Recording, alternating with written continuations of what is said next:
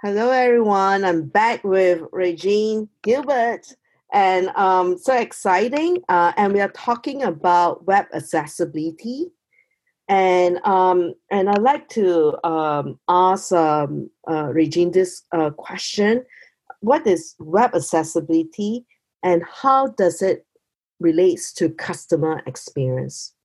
Well, web accessibility specifically deals with making sure that your website your mobile site, your apps, any anything that people enter through uh, the web is accessible for people with disabilities. In particular, you want to pay attention to uh, visual, audio, cognitive, and mobility right issues. So you want to think about if someone is using a screen reader or if somebody needs to make something larger if some if you have a video does the video have captions um, do you have things that are timed?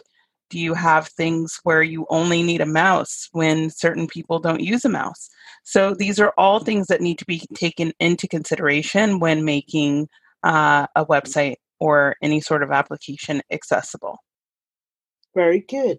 Um, this is, um, I think that this is something that a lot of companies have been talking about, but not really bring forth uh, some of the exciting things that is happening.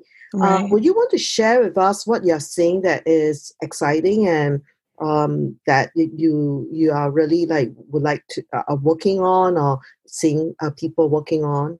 Sure. I mean, for me, what's exciting is I I, I teach an assistive tech. I co-teach um, with Gus Chalkias a class called Looking Forward, where we teach students about assistive technologies that blind and low vision folks use. And so that to me is exciting that we get to train the next generation of creators and have them think about um, how they could work with people with disabilities in creating you know products with them right and not just making things for them i think what what's exciting to me now is seeing more people talk about accessibility and getting more involvement from the disability community in into the design practice. It's it's still too small of a group, um, but I, I my hope is that in the future we see more of co-designing um, and not just designing for people.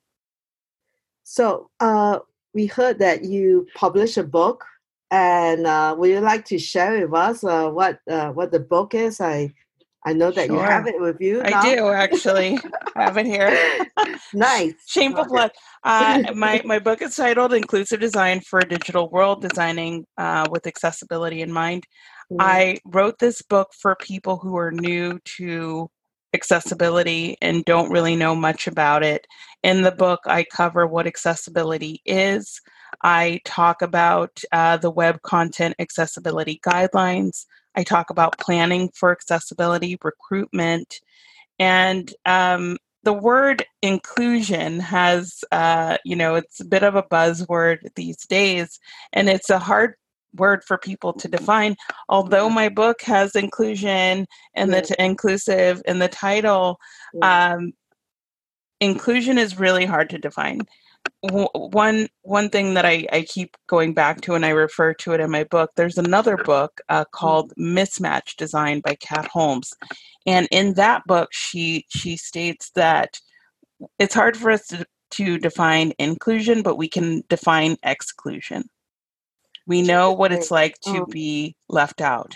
And I I like to take that perspective when when I talk about accessibility because we all do know what it feels like to be left out. Mm-hmm. And so why would you do that?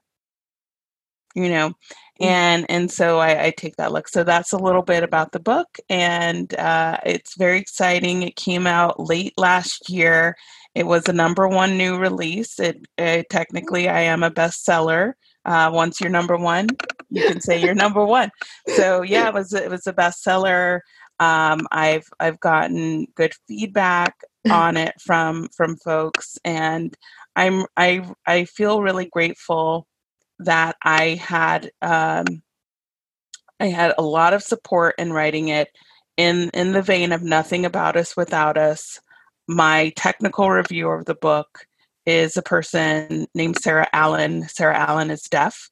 And so I I made sure when I was writing the book that I had people um, who worked with me who had disabilities as well as people who reviewed it so that I wasn't creating this like, well, we need to do this for these people. You know, I didn't want to take that approach at all.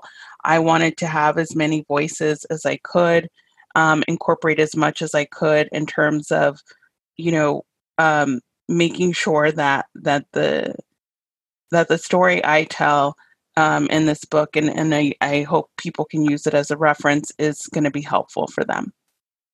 Yeah, I always uh, the first time when I look in uh, at the word in include uh, inclusion, right? And I was trying to figure it out uh, what that means. Mm-hmm. And yeah, and so um, and one of the things that I thought that it would be very neat is to have everybody in the world to be able to look at a, a web page or some information and understand like what that context is, regardless right. of the language.